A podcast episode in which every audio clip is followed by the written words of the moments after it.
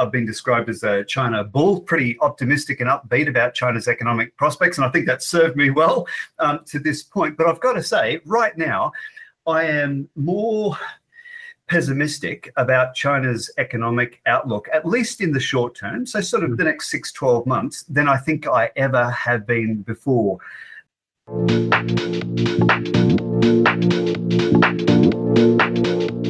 Welcome to the FinCIA podcast. Today I'm really pleased to have Australia-China Institute Professor James Lawrenson with me again. We've spoken before on this subject of the China-Australia relations, and you know, you cannot get away from it's in the news all the time. James, welcome again. Good to speak to you. Where are we at? Good to be with you, Lewis, and the FinCIA podcast. Well, a lot's happened since we last spoke. Where we're at? Well, look, I'm an economist, so let me concentrate my initial remarks on where we're at in the economic relationship between Australia and China. And where we've ended up is it's a bit of a paradox in a sense, because on the one hand, since we last spoke, China has hit Australia with an unprecedented campaign of trade disruption. So certainly China has disrupted trade with respect to other countries previously, but it's been very targeted. For example, Norwegian salmon, Philippine bananas. But in the case of Australia, we've had a dozen goods hit with disruption, and the value of those goods to China have fallen by about $20 billion. So this is not, small fry stuff. So hold that thought in mind. But the other thought to hold in mind at the exact same time, and it's a reality too, is that last year, in 2021, the total value of Australian exports to China actually hit a record high. Now, that's for a few reasons, most prominently because China hasn't disrupted iron ore exports, and iron ore export prices over the last couple of years have been extremely buoyant. So that's where we're at. And of course, the big question is where we're headed. Since the new government arrived in Canberra, there hasn't been any relaxation of that disruption yet. But we've seen a mild political easing. So it'll be an interesting 6 months ahead. Yeah, I mean, that was one of the things I did think about. We had, I suppose, the Solomon Islands was around the time of the election. And we've had this government. On the face of it, I would say, the political rhetoric has quieted, probably, but still looming large, in the background is Taiwan again. And at the beginning of the year, I was at an economic forecast, and it was just before Ukraine. It was mentioned, and everything depended on that. What are your thoughts on, well, it's difficult to say from a political perspective, who knows, but is that causing doubt? I mean, should it cause a doubt and people to be more cautious of dealing with China? I wonder what your thoughts are there. So, Lewis, just to clarify, so the question is in terms of developments in Taiwan, is that correct? Yes, yeah. Sure.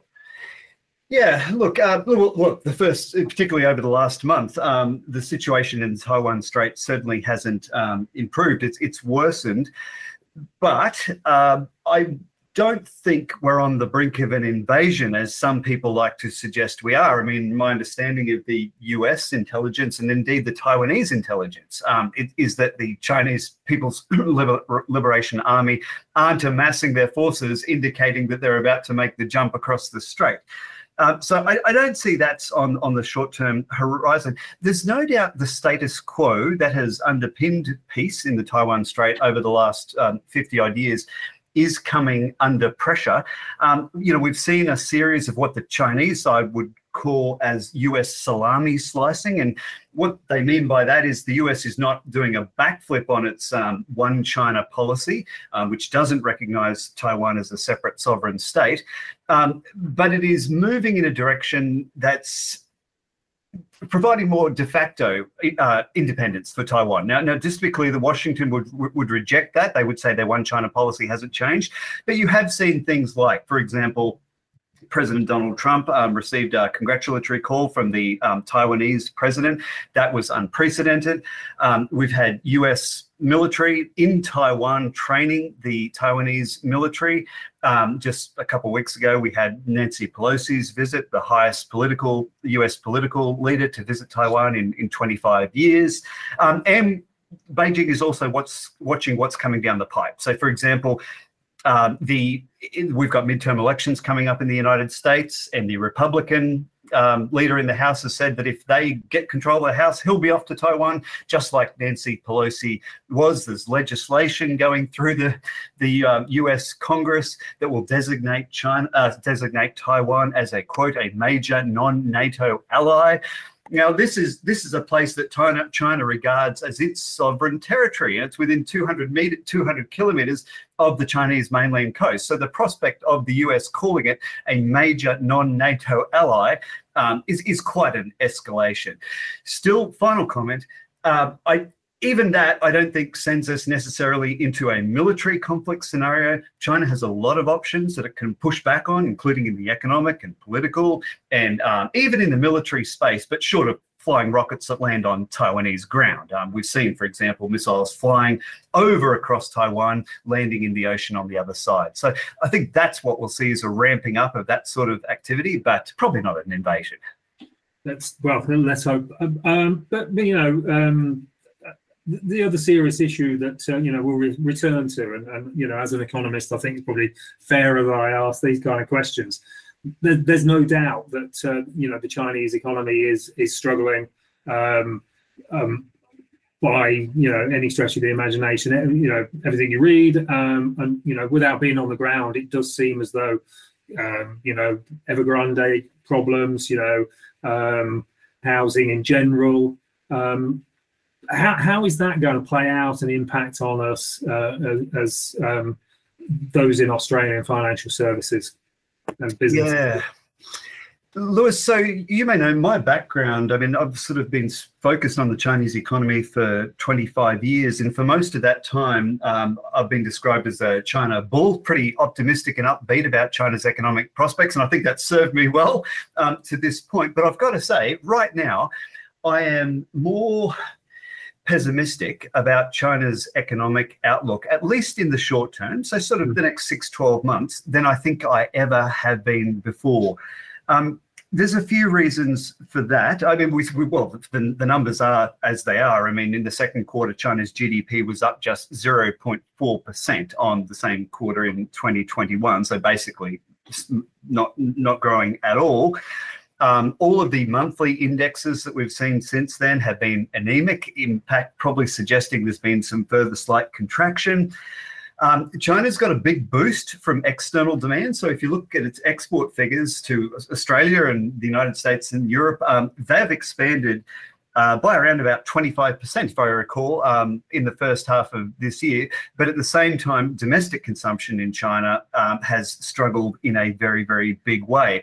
And of course, a lot of that's connected to the Chinese government's so-called dynamic COVID zero policy, where on a fairly regular basis, particularly the services sector, restaurants and so on, entertainment industries, they'll be shut down to prevent the spread of COVID. And there's very little indication that China's going to open up to international travel. So all of that is increasing uncertainty in China and weighing down domestic consumption. You mentioned before the property sector. I mean, this is the first time ever, or at least over the last 30 years, where China is, the real estate sector is actually contributing negatively to economic growth.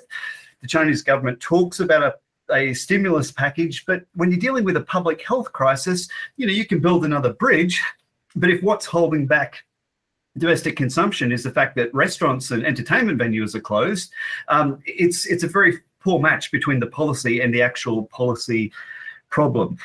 So I'll just finish with a couple observations why we shouldn't lose all hope particularly when you start looking over that short term and into the medium term. I mean, I think once China does open up again eventually, it's certainly going to get a boost. And it's also the case that, you know, foreign investment continues even today to pour into China. So that's an indication of how foreign investors see the medium and longer term prospects of China.